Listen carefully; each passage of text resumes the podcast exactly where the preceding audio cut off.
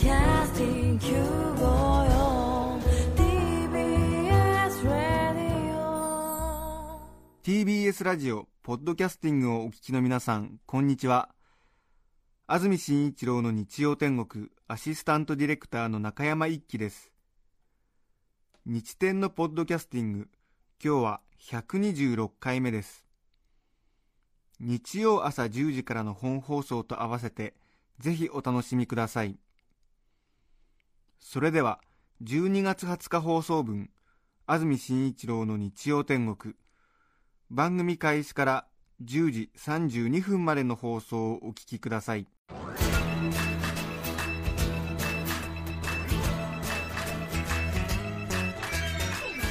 安住紳一郎の日曜天国。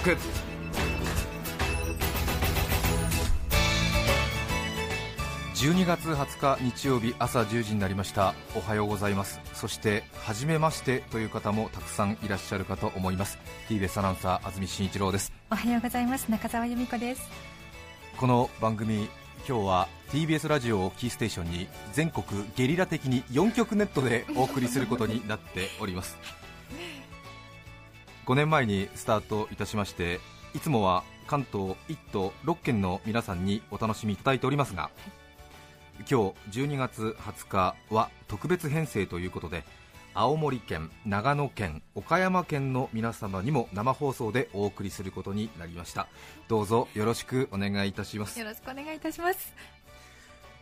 初めてね突然特別番組でもない関東で流れているレギュラー番組がえ青森、長野、岡山の皆さんの耳元に届くということではい。なんか得体の知れない緊張感に私包まれておりまして 全くです。そうですね。えーいつもは日曜日朝10時からの生放送ということもあり皆さんの休日の朝にふさわしい生活に彩りを添えるような放送を心がけております。東京の先取りおしゃれ情報だとか お気に入りのカフェの話とかですね。ね。あるいはそのマフィンの美味しい焼き方などですね、まあ、時にはちょっと背伸びをしましてツルゲーネフの詩集の朗読なんかにも 嘘挑戦したことがありますけれども。嘘はい。どうぞよろしくお願いしたいなと思っております、はい。本当は嘘なんですよ。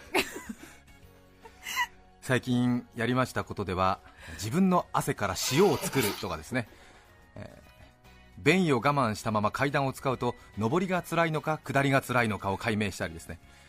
またこの私の不安定な精神状態をそのまま言葉にしてお楽しみいただくといういわば苦笑い中心の番組構成になっております。日曜日の朝、本当に青森、長野、岡山、いいところだと思いますけれども、はい。皆さんの生活を汚すような放送にならなければいいなと願っております、どうぞよろしくお願いしたいと思います。青森県多分関東でね青森県にゆかりのある方もたくさんいらっしゃると思いますけれども、ええ少し懐かしい気持ちで今日お聞きいただけるんじゃないかなと関東の皆さんにとっても思いますけれども。はい。青森県私大好きで。あー。ええ。青レンですか？シャイニーですか？リンゴジュース、あええ。それからえー平立の焼き干し作りにも参加しましたし、ーへー。13個でしじみ取りもしましたよ、えーそれからえー学生時代の友人小山田育夫君っていう子がですね、はい確か青森の教育委員会で働いてると思います、え。ーそうですか。去年年賀状がね住所不明で戻ってきちゃいましたけれども、えー友達ですよ。最近ではそうですね。今年ですか？十和田湖にねドライブに行きまして、え。ーちょっと道に迷ってしまいまして 気がつきましたら八甲田山に出ちゃってましてねありましたね。ええちょっとカーナビを切っていたものですから、ええ。慌ててしまって日が暮れてしまって近くの看板見たら雪中行軍遭難の日っていう銅像に出くわしましてね、え。え震え上がったという思い出の件ですね、えスカイ温泉では身投げと間違えられたりですね。ー 身投げ？もうええちょっとねあの身投げの人じゃないかっていうふうにね思われて旅館で靴隠されたりしたんですけどね私ね、ええ。青森好きですね、ええ。一番好きかもしれない青森県。あ本当ですか。えそれからえ長野県ですね、はい。えー長野県といえばもうアシスタントの中澤さんがねはい。別れた旦那が住んでるんでしたっけいやいやいや。いやそうまあそんな感じですね。ねえ。あのはい。えっと大好きで就職をしてアナウンサー人生をスタートさせたのが長野の地でした、長野県でアナウンサーをやってらっしゃったということですよね、はい。私も長野県ゆかりがありましてね。昔住んでたアパートの大家さんが長野出身だったんですよ。ねえ薄いですね。薄いですか？じゃあものすごく濃い思い出ありますよ。はい。学生の頃一人で旅行してまして、ちょうどまだオリンピックが始まる前ですから、昔の古い方の長野の駅の建物でしたけれども、はい。雰囲気のあるいい駅舎でしたけれどもそうですね善光寺の、はい。ちょうど長野から東京の夜行の急行に乗りたいと思ってちょうどその急行列車が朝の1時くらいのはい。長野出発の電車列車で。はい。で夜10時くらいからその駅舎の待合室のベンチでちょっとね、まあ、することもなくうとうととしてその電車の発車の時刻を待ってたんですけれども。はい。そうすると一人でこう座ってちょっとね眠ってしまってたんですけれども。なんかこう耳元でなんかピチャピチャ音がするなと思って目覚ましたらですねあの同性愛の方が私の耳をずっと舐めてたというね。そういう甘酸っぱい若い頃の思い出がありますけれどもね。好きだな長野長野大好き。い嫌なその思い出。や長野好きなんですから仕方ないですよ、そして岡山県ね、はい。岡山県の皆さんおはようございます。おはようございます。岡山空港を降りますとねチューリップが綺麗に咲いてましてね。ねねそうなん。好きだな岡山。岡山が一番好きかもしれない、はい。ええ青森、長野、岡山の皆さんどうぞ2時間のお付き合いよろしくお願いいたします。また、えー皆様におかれましては週明けの月曜日ですね、はい。えー地元の放送局にあの放送は1週間だけなのか。ね残念ですと、えー、1人2回は連絡してほしいなと思いますよ。そうですね、ええどうぞよろしくお願いいたします。さて12月20日の今日の天気ですが関東地方は冬型の気圧配置が続きまして一日よく晴れそうです気温は低く日中の最高気温は9度から10度くらい。空気は大変乾燥します。スタジオのあります東京都港区赤坂の天気は晴れ。気温が6度湿度は33%乾燥してますよね。そうですね。火の元などにもご注意いただきたいと思います。そして青森県ですね。断続的に雪が降っているそうです。夜は風も強まりそうです。長野県です。日中晴れ間は広がりますが夜は長野県でも雪になりそうだそれから岡山県ですね。南部を中心に晴れ北部山沿いは夜雪になる恐れもあるということです。あそうですか。うん。関東は晴れてるんですけどね。日本列島やっぱり縦に長いですね。ね。青森長野は雪の可能性岡山でも雪が降るかもしれないということになっております。なんかちょっと、はい。まあ、皆さんになかなか気持ち伝わらないかなとは思いますけども青森、長野、岡山の天気予報を読んでる自分に今酔いしれてますよ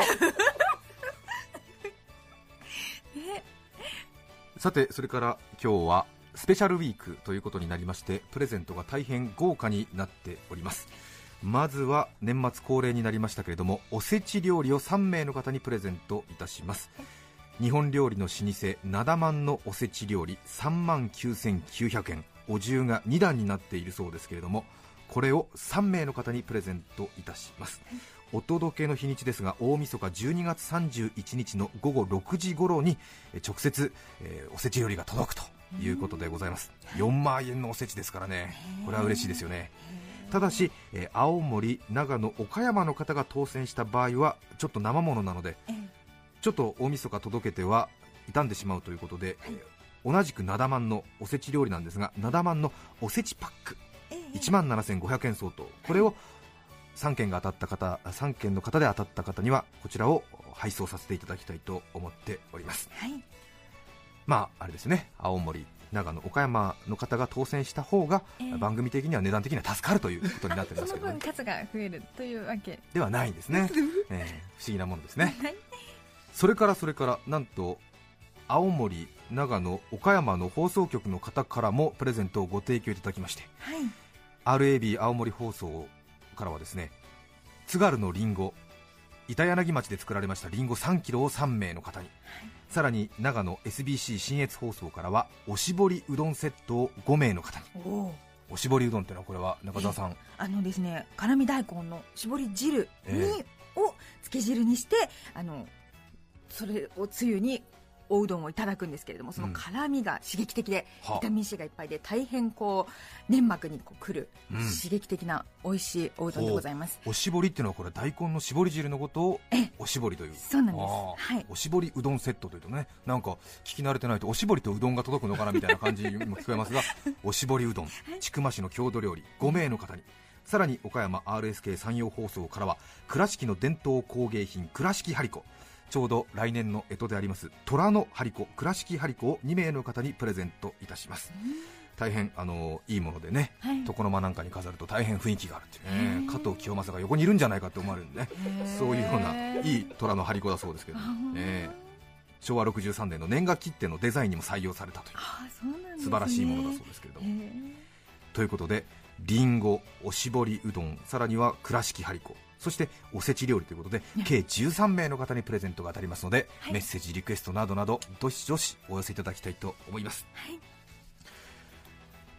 さて、えー2009年もあとわずかということになりますけれども日曜天国では毎年年末に恒例になりましたけれども1都6県リスナー調査というものを行っています、はい。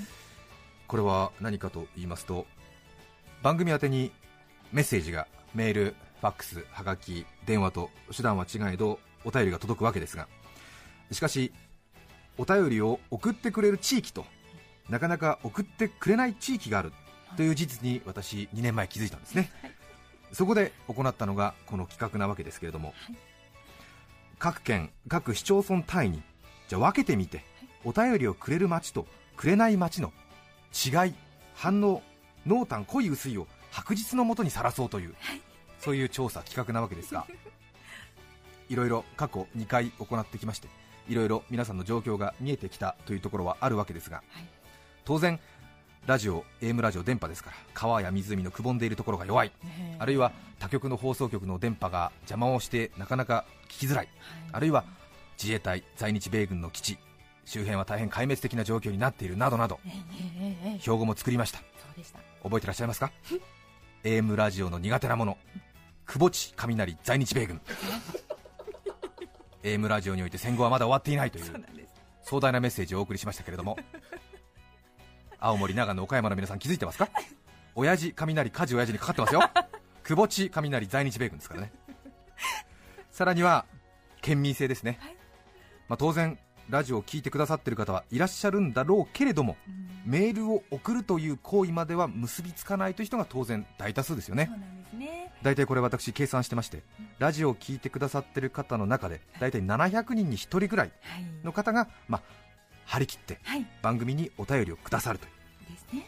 これを私は張り切ってくれる人の住む割合ということでえ発する係数と呼んでますけれども 各県各市町村ごとに私は算出してデータを握っております。はい。埼玉県群馬県が関東では大変優秀ではい。0.22という、へええ400人に1人ぐらい張り切ってくださるんですが。走る係数ん。0.02去年ねずっとこの話しましたので関東の皆さんは覚えてらっしゃるかもしれませんがはい。一番ひどいのはどこでしたか？千葉県です。千葉ですよ。はい。ね0.06え。もうひどい。人は1400人に1人ぐらい。うん。一体何を考えているのかこういう状況が続々とつまびらかになってきたわけですが、やはり調査は断続的に行わないと価値はないということで、はい。今年も行いたいと思います、はい。そして青森、長野、岡山の皆さんも聞いているだけではつまらないと思いますので、はい。ぜひ参加をしてみていただきたいと思います。しかしこの3県の皆さんは大げさに言いますと関東のねはい。人たちに、今日のこのリスナー調査での結果で根強く印象が決まりますから。あええ印象というのは誰のですか？あの青森、はい。長野、岡山の人の印象？関東の人たちが持つね、うん、なんかいけすかねえなあの県はみたいな。ああみたいな。そういう場合もありますからあねー。ご注意いただきたいなと思いますよ。ええ。ああみたいな。音沙汰なしかよっていう。ああそうでしょうかね。え気をつけていただきたいと思います。えええいえいえお送りいただきたいですさあそれでは2009年のリスナー調査の注目点を見ていくことにいたしましょう。まずは東京都です。人口1254万人。その中で今年も注目。やはり一つ目は都心にある大きな落とし穴ですね、はい。関東平野の真ん中も真ん中真ん真ん中にずっぽりと底を見せているエアポケット。高層ビルが都会は林立いたしましていろいろな電子機器が障害になって街中であるとはいえ電波の状況が非常に悪い土地は高いが電波は悪いという、ね。ええ。はい。AM ラジオのドーナツ化現象とも呼んでおりますけれども、中央区、千代田区、港区、文京区からの反応がどうもないという、この4区がその傾向が非常に顕著であるということは再三再四お伝えしておりますが、さらに今年は少しそのドーナツ化現象の輪が広がりまして、渋谷区、品川区も今年危ないんじゃないかなと言われておりあます、そうなんですね。まあ、言われておりますと言いましても私が言ってるだけなんですけれども、あ何か感じるものがある。渋谷区はですね、はい。昨年わずか1人だったんですね。東京都全体では随分反応の密度が上がってるんですが渋谷区だけはどうも数字を落としている。どうもこのドーナツ化現象進んでいるんじゃないかということで渋谷区品川区なんかが危ないんじゃないか、さらにもう一つ落とし穴がありましてこれは文化放送のこしらえた落とし穴ですが文化放送は埼玉県川口市に電波塔を立てておりますので、はい。ちょうど川を挟んで南側ですね、電波がいい角度で降りてくるところにあるのが荒川区ですね、はい。荒川区18万人がお住まいですけれどもここがやはりいつも毎年厳しいということになりますね、うーん。本当にあの荒川区は文化放送の電波が強いみたいですね。これは本当になんか大変というか、まあ、文化放送を聞いてりゃ楽しい限りなんですけれども、えー他の放送を聞こうと思うとちょっと苦しいという、う本当にあの川口、荒川のすごいところでは、台所で奥さんがこう偶然包丁2本をまとめて持ってこうなんかまな板の上でこうアジのなめろうなんかを作ろうとこうまな板の上ポンポンポンポン叩いていたら、その2本の包丁がアンテナ代わりになってまな板のあたりから文化放送が聞こえたっていうぐらいなんですから。ええ。でこれが本当の文化包丁だなんていうそういうあの荒川ジョークもあるくらいで。いやこれ本当なんですよ。え本当に包丁を両手右手左手に2本ずつ持ってでこうちょっとあの間の間隔を取るとそれがアンテナ代わりになってその包丁と包丁の間から文化放送が聞こえるっていうんですか、ええ。でこれが本当の文化包丁って、ええこれ2回目ですけどね。荒川区民の皆さんがこの包丁をどういう風にね使うかっていうのは戦い方見せてくれるのが注目になりますが東京都他注目はこれも繰り返しになりますが多摩川中流域にある富津佐昭島立川多摩国立稲城63万6市横田基地がありますんでね毎年苦しめられております、そうですね。あるいは、えーロースターターの三鷹調布武蔵の50万人ね、え ーこの辺はね頭のいい人が多く住んでいるということがありましてメールファックスの文章があまりにも立派すぎていつも放送終了後に届きがちなロースターターというね 三鷹調布武蔵野。ここがちょっと遅い。さらには FM 放送と偏差値をめでる街。私とはすでに緊張状態に入って3年目。文教学園都市国立7万2000人ここね。問題の。はい東京都は2年連続で島しょ部を除いた53の市区町村すべての地域からメールをいただきリスナーが確かにいるということを確認しております。そして一昨年が放送終了間際の11時56分。去年がぐんとタイムを縮めて11時28分。今年はそのタイムを超えることはあるのだろうか、渋谷区品川区荒川区あるいは小金井市あきる野市西多摩郡4町村瑞穂町日の出町奥多摩町檜原村。この辺りが10時台くらいに出揃えば新記録もぐっと現実味を帯びてきそうです。楽しみに待っています。さあ続いてまいりましょう。今度は埼玉県ですね。埼玉県は70市町村があるわけですけれども、昨年もゴール直前まで走り続けていたんですね。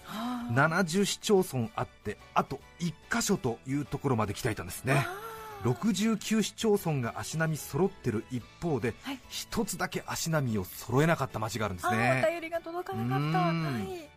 まあね気持ちの問題ですから別に無理強いしてはいけないわけですけれども、やはり落ち着いて冷静になって考えてみますとね、はい。ちょっとどうなのかなという気持ちになってきますね。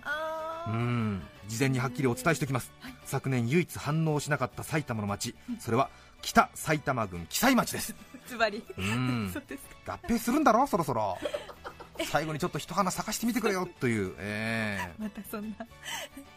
記載町が今年結果を出しますと、埼玉県が全県域達成ということになるのではないかというそういう期待がありますがその埼玉県の運命を握っていると言っても言い過ぎではない緊迫感あふれる北埼玉郡記載町の現在の様子、はい。中継が出ています。伝えてもらいましょう、はい。記載町の町役場前にいます楠葉恵美さんはい、おはようございます。おはようございますおはようございます。記載町の町役場の前にいます。はい、でここは鴻巣市から10キロほどの町でして、え人口が2万253人、えうんそして6649世帯があるんですね。はいでこちらも雲一つなく真っ青に晴れていまして閑散としているかと思いきや、は。あの休日なのにですね町役場開いていましてあの住民の方が出入りをしていうん。るようなんですね、住民サービスが日曜日も行われている、はいそうなんですよ。なのであのしかもですね急な取材にもかかわらず、ええ。あの役場の方がですねあのうん。町役場の前でちょっと放送させてくださいとお願いしたところはい。快く承諾をしてくださいました。なるほど。私のこのニュアンスは伝えたんですか、はい お伝えしました。被災町だけから反応がないということは役場の方に伝えましたか？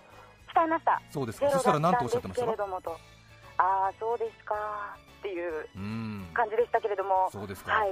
苦笑いをされてしまいました。なるほど。はい。須葉さんの今日の使命は記載町で街行く人に声をかけて家に帰ってラジオを聞いてくださいとそういうことをずっと続けてください。はいわかりました。しかも私あの954情報キャスターの制服で立っておりますので。ええあの目立つように TBS954 と胸に入ったうん。紺色の制服で立っておりますのでぜひ聞いている方こちらに足を運びいただけたらなとあ聞いてる人は別にあなたのもとに足を運ばなくてもいいんですよ。あいいですか、失礼しました。あなたは聞いてない人に聞くようにというふうに、はい。えその制服でお伝えください。お声掛けをはい。して歩きます。ありがとうございました。はい、はい、ありがとうございます。キータウンになりそうな記載町の状況つぶさに放送中見てまいりたいと思います、さあお待たせしました。今度は神奈川県ですね、はい。人口はついに900万人を今年の7月に突破いたしましたけれどもすごい生命力を持った町ですね。県ですね。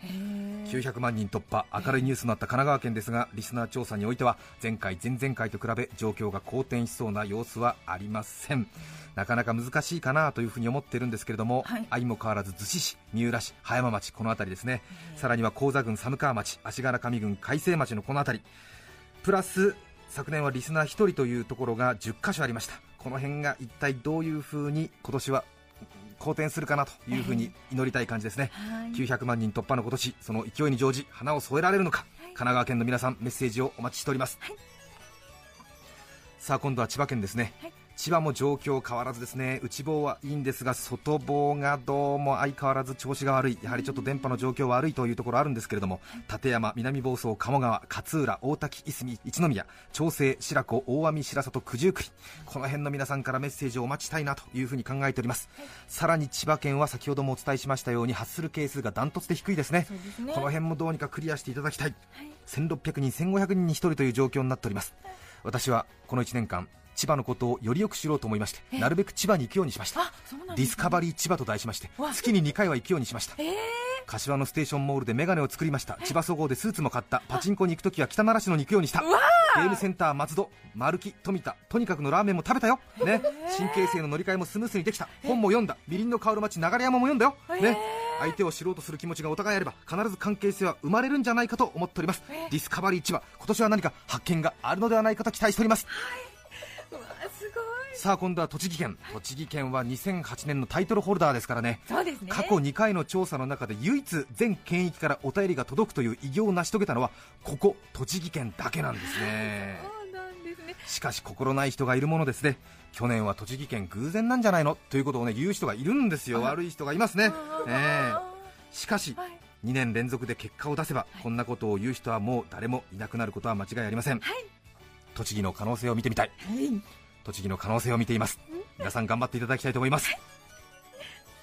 さあ茨城県ですね。茨城県もダークホースダークホースと言われながらも2年なかなかいい成績を上げている県でありますが取り立ててお伝えしたい情報こちらですね、はい。北相馬郡利根町というところがあるんですが1万8000人くらいの方がお住まいの町なんですがなんとこの町の発する係数が関東で1番。すごいんですよ。すごい。関東平均0.14%のおよそ120倍という張り切りを、千葉県民の500倍という張り切り要素を持った皆さんがお住まいなのが北相馬郡利根町。なんて素晴らしい。すごいですよ、この町に住むと楽しいと思いますよ。そうですね。ええ飼育係やりたい人はいはいはいはいはいはいはいっていうね町内会の役員ゴミ出し係はいはいはいはいはいっていうもうね謎謎なんか出したら大盛り上がりするんじゃないかと思いますけどね入り口一つ出口二つなはいはいはいはいみたいなこのハッスル係数ナンバーワンの街があるというこの茨城県注目したいなと思いますね。はい。素晴らしいと思います。しかもさらにですねミステリーありましてこのハッスル係数ナンバーワンの利根町の横の河内町、うん。隣の町ですよ。河内町。2年連続反応なし、一体この境どうなってるんだという、利根町がこれだけ張り切るのに河内町は無視を決め込むという。ものすごい格差、さあ続いてまいりましょう。今度は群馬県ですね、群馬県の皆様鶴舞う形の群馬県とよく言われるわけですけれども、多分青森、長野、岡山の方はあまり知らないかと思いますけれども地図上で見ますと群馬県の形というのがですね、太平洋の鹿島灘の方に頭を向け両翼を広げたような県の形がそういう風に見えるためにそう言われているわけですが、県民の方はこの話を大変誇りにしておりまして時にはうるさいほどね、鶴舞う形の群馬県、鶴舞う形の群馬県なんて言うんですけどもね、えちょっとねええ、その自慢がうるさいなというふうに感じるときは、一言、鶴には見えないけどねと一言言うとですね、群馬県はしばらく黙るという。さてそんな群馬県のウィークポイントを鶴上で説明するならば まずは右の翼の先端ですね、はい。妙義山の南麓御巣鷹山の北神奈川の流域、はい。神田郡田野郡のこの辺りの皆さんですね、え群馬の右翼ですね、はい。右の翼ライトウィング。私の好きな言葉ですが、それから、えー鶴の中心部分いわば心臓の辺りですね。赤城山春名山の間関越自動車道が入っていますけれどもね、北群馬郡の新東村吉岡町。そして鶴の頭のところですね。えーここは、えー太田市の南館林を取り囲む大良五町ですね、はい。この辺ですね、ねえー。うんということでちょうど右の翼心臓部分そして頭の部分ということで、焼き鳥にしますと手羽先初頭この部分ですね。ここが揃わなければ焼き鳥屋も始められない群馬県ということで この辺の皆さんからのメッセージをお待ちしたいなと思っております、まあ、関東の皆さんはねもうすでにお気づきかと思いますけども今日は青森、長野、岡山の新しいお客様もお聞きになっているということではい。昨年一昨年の説明の中で受けたところを随所に漏れなく散りばめておりますね、ええなんとなく去年聞いたなというようなそういうような表現も含まれております。さあそしてお待たせいたしました青森県、長野県、岡山県の登場であります、2009年のリスナー調査。この3県が関東に殴り込みということでございます、関東地方うかうかしてられませんよ、特に千葉ね。まずは東北から人口140万人青森県 RAB 青森放送の皆さんの登場です、はい。2010年東北新幹線が全線開業いたします上野東京と早手で1本のレールでつながるというこの勢いに乗じてキャッチフレーズよろしく。ピュッと青森っていうのがキャッチフレーズらしいんですが、ピュッと青森、ね岩手宮城をすっ飛ばし早手のごとく関東への挑戦状ということに相なっております、43市町村を6つの送信所でカバーしております。日本海太平洋と三方海に囲まれていますが深浦弘前十和田八戸野毛地と送信所の配置に憎いほどに漏れがありません。しかし気になるのは陸奥湾を隔てた下北半島ですね、しかし RAB 青森放送技術局澤田隆さんはおっしゃっております、鶴ヶ坂にあるメジャヤマ送信所のアンテナは下北半島に指向性を持たせて電波を出していますので、天気が良ければ必ず陸奥湾はうちの電波は超えると自信を覗かせております。ただちょっと今日ね雪が降ってますからね。この辺どうなるのか全県全域確認達成に向け一点の曇りはないのか青森県の皆さん、メールファックスお待ちしております、さあそしてお待たせいたしました信越地方からは長野県の登場であります、中央アルプス諏訪盆地長野盆地松本盆地上田盆地志賀高原蓼科高原山あり谷あり盆地いっぱい。ね。一見難攻不落に見える地形も県内なんと8つの中継局を結んで放送をお伝えしているというまさに放送局のアンテナ長者ですね、えー木曽山脈の西側御嶽山の南麓大桑渚大滝の木曽郡、あるいは南稲郡が勝負の鍵になるだろうと SBC 放送管理部丸山さんもご気を強めておりますアシスタント中澤由美子がかつて長野の放送局で働いていたと先ほどお伝えをいたしました、この点が有利に働くのか。はたまた長野を見捨てたと見て不利に働くのか。アンテナが多い視聴損数が多い。勢いがつくと中央アルプス南アルプスがあるだけに大きく山が動く可能性を秘めております。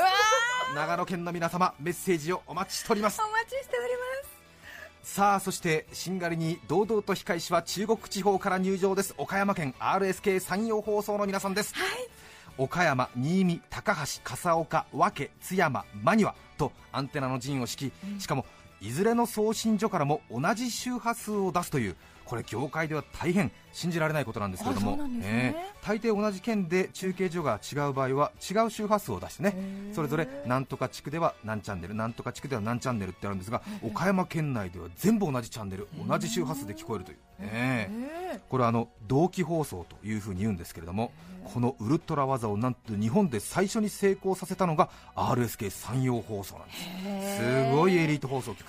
ね。しかもそれを人知れず行うという職人派だへえ、うん。そうですね。あんまり県内の人知ってないのそのこと。そうなんですね。ええ。そんなにすごいことなんですよ岡山の皆さん、ええなんだ。この技をなすために電波の精度は他のラジオ局の100倍と言われております。誤差の範囲はなんと0.0001キロヘルツ以内。すごいんです。RSK 送信部清水隆さん、はい。うちの電波はやりますよ、ええ。綺麗ですから、ええ津山のアンテナは頼もしい、ただ笠岡のアンテナがちょっと気がかりだということをおっしゃっておりました。しかししかしですねやっぱりこう口調からも自信みなぎる感じありました。本当に世界一綺麗と言われている電波なんですね、えー、綺麗に入りましてヨーロッパの方からでも RSK 山陽放送のラジオが聞けるっていうぐらい、ものすごい精度の高い電波を出してらっしゃる。すごい。ただし世界一綺麗と言われる電波も出してるだけでは意味がない ではでは受ける側の岡山県民心構えはいかほどか。How about you? 岡山県からのお便りをお待ち申し上げております。さて2009年は関東1都6県に今回は青森、長野、岡山を加え1都9県ということになりました、ぜひ皆さんの声を私たちにぶつけてください、どちらの皆様もお名乗り忘れのございませんようにリスナー調査お付き合いください、長くなりました。今日のメッセージテーマはこちらです私の町自慢。岡山市のアリンクリンさんからいただきました。ありがとうございます。ありがとうございます。45歳男性の方。私の町岡山でネイティブの会話に耳を傾けると、まるでモールス信号で会話しているように聞こえます。例えば手を叩いては手叩いて。誰と誰がデートするのですか？はデートデートがデートで。さらに上級編これをここに返しておいてこれをここに捨てておいてだってを岡山弁にすると稽古稽稽しててて稽古稽しててててになります。まるで全市民が上級アマチュア無線技師みたいですよ。どうですか？羨ましいですか？こ羨ましい。れ岡山の人が聞いてると分かるんですか？ねえ。稽古稽稽しててて稽古稽しててててこれでこれをここに返しておいてこれをここに捨てておいてだってっていう意味らしいですよ、ええ勉強になりますね。皆さんからの町自慢お待ちしています。岡山県岡山市をまずは確認させていただきました。E メールのアドレスです。日曜天国の日天すべて小文字の日天アットマーク tbs.co.jp 綴りは nichiten アットマーク tbs.co.jp 日天アットマーク tbs.co.jp です。番組でメッセージを紹介したすべての方に日天オリジナル間抜けな顔したポストカード2009秋の葉をお送りしています。今日のテーマ私の街自慢。皆さんからのメッセージお待ちしています。そして番組では皆さんから曲のリクエストも募集しています。ぜひメッセージにはリクエスト曲も書いて送ってください。TBS ラジオキーステーションに全国4曲ネットでお送りしています。安住紳一郎の日曜天国。それでは今日の1曲目を紹介しましょう。くるぶしさんからいただきました。ありがとうございます。The アルフィー星空のディスタンスお聴きください。12月20日放送分安住紳一郎の日曜天国。10時32分までをお聞きいただきました。著作権の問題がありリクエスト曲は配信することができませんので今日はこの辺で失礼します。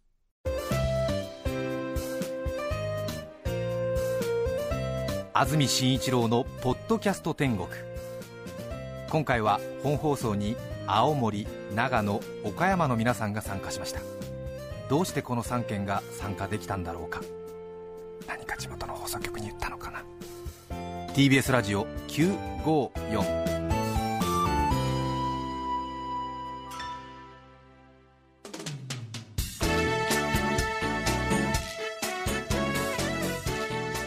さて来週12月27日の安住紳一郎の日曜天国。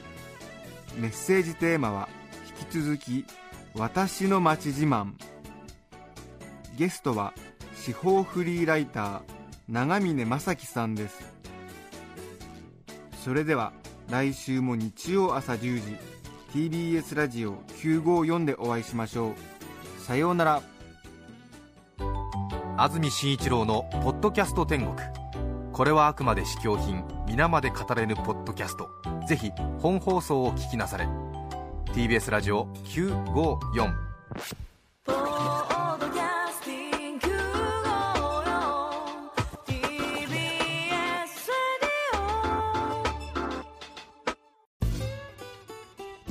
毎週月曜から木曜朝8時30分からお送りしているパンサー向井のフラット。向井さん不在の木曜日を担当するヤーレンズのデイジュンの之介とどうも落合博満です。違います。奈良原正樹です。各週木曜日はヤーレンズのフラット。せーの聞いてね